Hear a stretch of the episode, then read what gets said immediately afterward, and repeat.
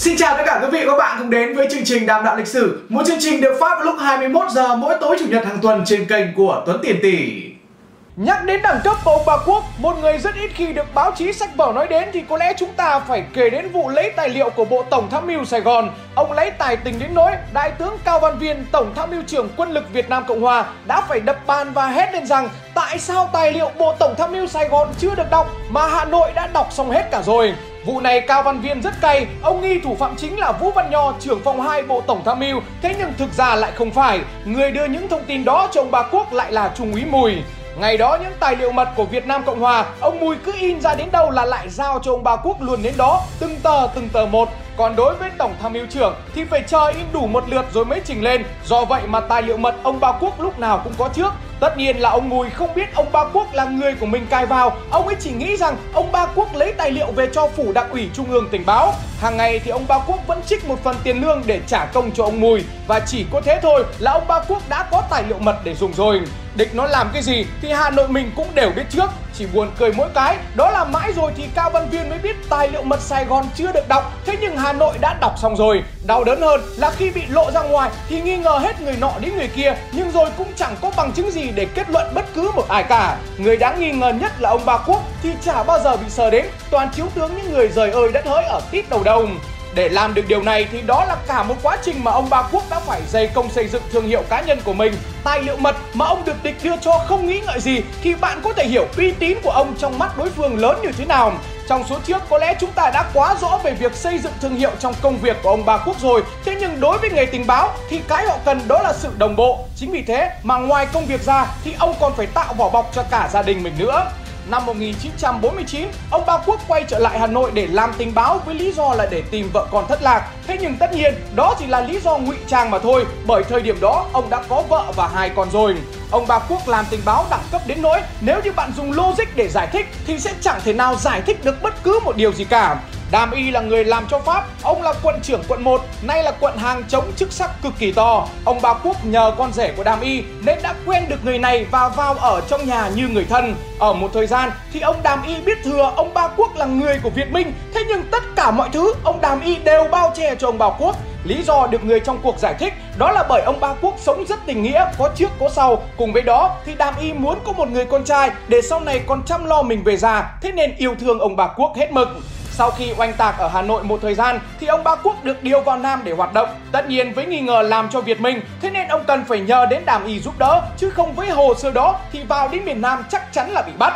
Chỉ có điều nếu không phải là người máu mủ thì chả biết gì Đàm Y phải giúp đỡ ông Ba Quốc nhiệt tình cả. Chính vì thế để đi sâu hơn một bước thì ông Ba Quốc phải làm sao trở thành con cháu trong nhà, lúc đó Đàm Y mới có động lực hơn để giúp được. Đàm Y có một người bạn rất thân, người bạn này có cô con gái tên Xuân. Thấy ông bà Quốc tính tình thật thà hiền lành, tìm vợ con thất lạc mãi không được, ông Đàm Y đã gán ghép hai người này với nhau. Đàm Y thì coi Xuân như con gái, chính vì thế mà ông muốn cô này phải có được người chồng hiền lành, chịu thương chịu khó như ông bà Quốc. Ông bà Quốc thì cũng lại rất cần một người như Xuân để tạo thân thiết hơn với Đàm Y. Có gì thì Đàm Y sẽ đứng ra bảo kê cho mình. May ở chỗ là bà Xuân cũng có cảm tình với ông bà Quốc Đồng thời thì gia đình bà Xuân cũng rất ngưỡng mộ cái tính cần cù chịu khó của ông Chính vì thế mà mọi tính toán đều rất thuận lợi thân thiết với Đàm Y hơn rồi nên việc bị ghi vào trong hồ sơ là người của Việt Minh cũng chẳng có gì phải lo cả. Đàm Y liên hệ thẳng với tránh án tòa án tối cao lúc đó, rút toàn bộ hồ sơ nghi vấn ra khỏi cơ quan công an. Chính vì thế mà ông thoải mái vào Nam oanh tạc không cần phải lo lắng gì. Thế nhưng rào cản lớn nhất bây giờ không phải là mấy cái thủ tục đó nữa, mà lại là câu chuyện của ông và người vợ cả. Một người sống rất tình cảm, có trước, có sau như ông bà Quốc, tất nhiên sẽ chẳng thể nào có thể rũ bỏ luôn được vợ cùng với hai đứa con của mình. Sau rất nhiều đắn đo suy nghĩ, thì ông Ba Quốc quyết định về nhà nói thật với vợ. Điều không ngờ là vợ ông quyết định đặt quyền lợi đất nước lên trên hạnh phúc lứa đôi.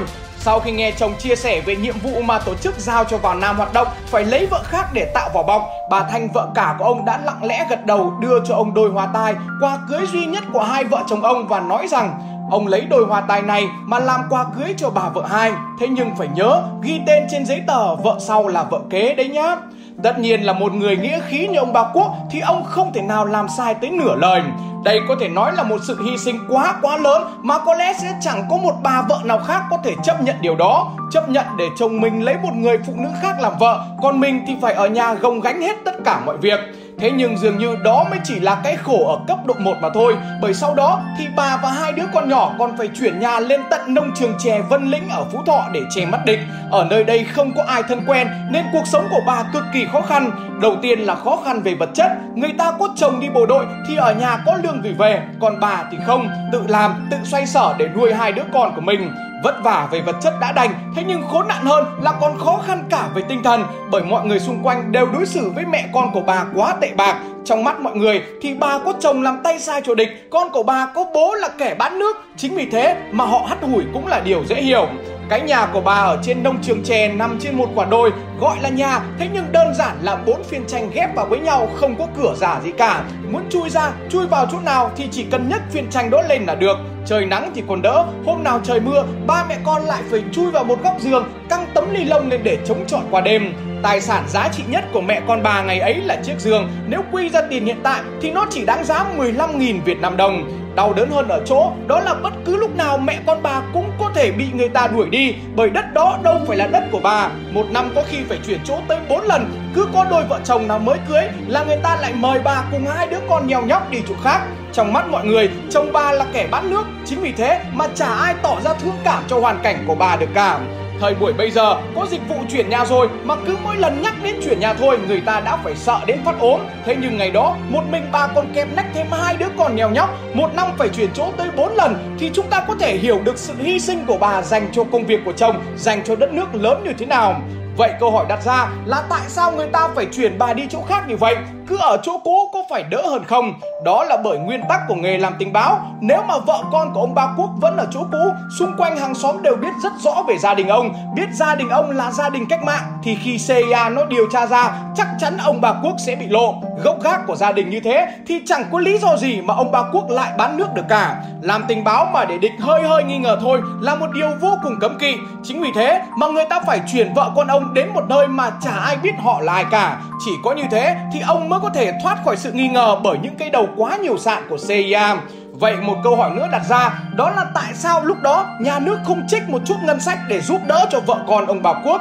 Trích một phần nhỏ ngân sách của cả quốc gia để hỗ trợ một gia đình đó là điều quá đơn giản. Thế nhưng nhà nước chỉ cần có một hành động nào đó quan tâm một chút xíu đến gia đình ông thôi thì chắc chắn ông Bảo Quốc sẽ bị lộ. Những cây đầu của CIA nó quá thừa khả năng để phân tích được những cái đó. Người của nó cũng cài cắm xung quanh bộ máy chính quyền của mình rất nhiều, không biết đâu mà lần được.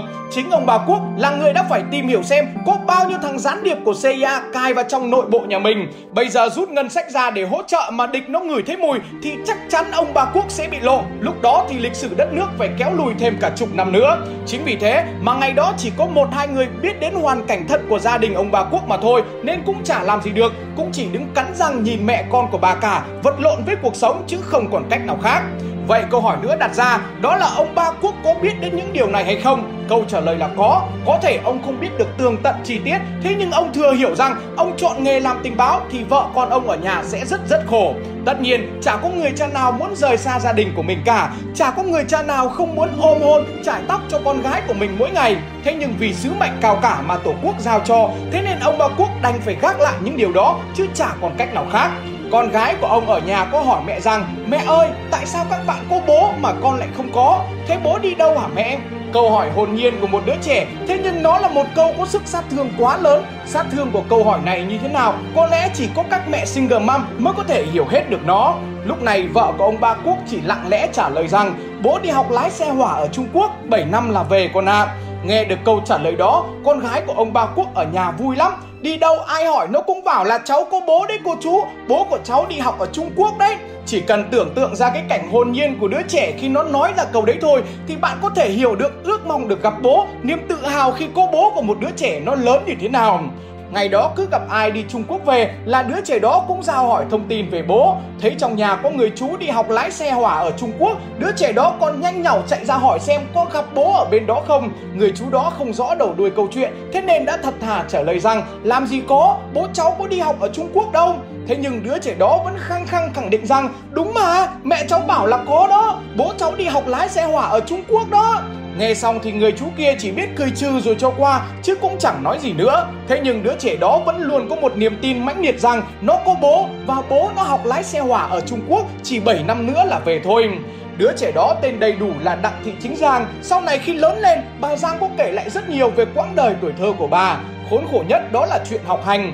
Chuyện học hành của chị em tôi nhiều vất vả lắm. Khi tôi học đến lớp 4, tự nhiên nhà trường không cho học nữa. Hồi đấy vào đầu năm học, những cháu gặp khó khăn hoặc gia đình bộ đội, gia đình cán bộ công nhân viên thì đều được nhà trường cho sách giáo khoa hoặc tập vở, còn tôi thì không có gì. Lại có tin bố tôi là phản động, chạy theo địch, thế nên không được học tiếp. Mẹ tôi phải nhờ đến một bác nông trường đứng ra can thiệp thì tôi mới được học tiếp, thế nhưng cũng không được cấp sách vở.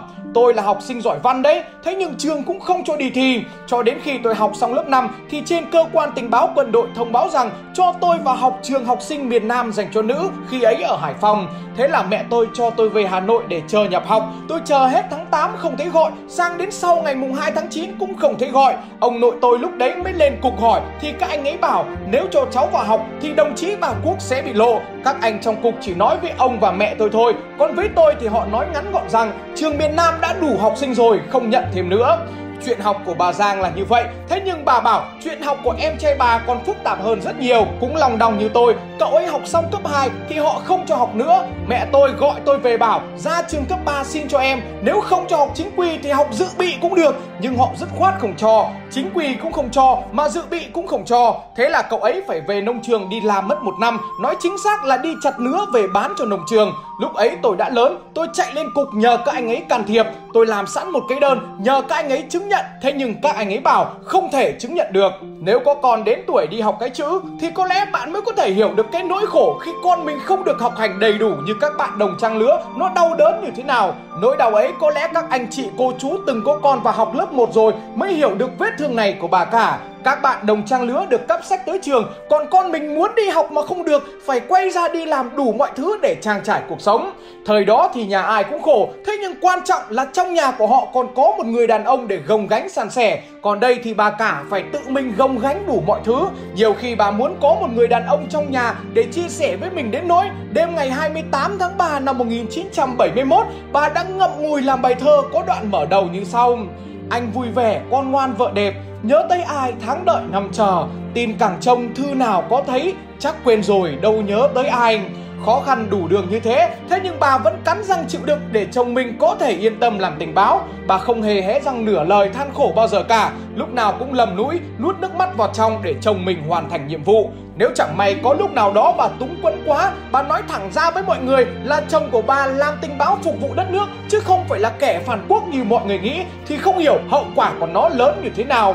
Cần chồng là vậy, cần người đàn ông trong nhà là vậy. Thế nhưng khi đất nước giải phóng, chồng bà được trở về Thì bà lại lúng túng hoàn toàn, không biết phải làm như nào cả. 21 năm xa nhau, đó là một khoảng thời gian quá lớn để hai người thay đổi. Thế nhưng duy nhất chỉ có tình cảm của ông bà dành cho nhau vẫn nguyên vẹn.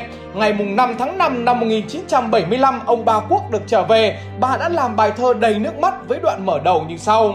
Năm ngày em sống trong mơ, thấy anh em vẫn còn ngờ trên bao. Nhìn nhau lòng thấy nghẹn ngào, mừng mừng tuổi tuổi vui nào vui hơn. Xa nhau 21 năm tròn, gặp nhau cháu gọi là ông với bà.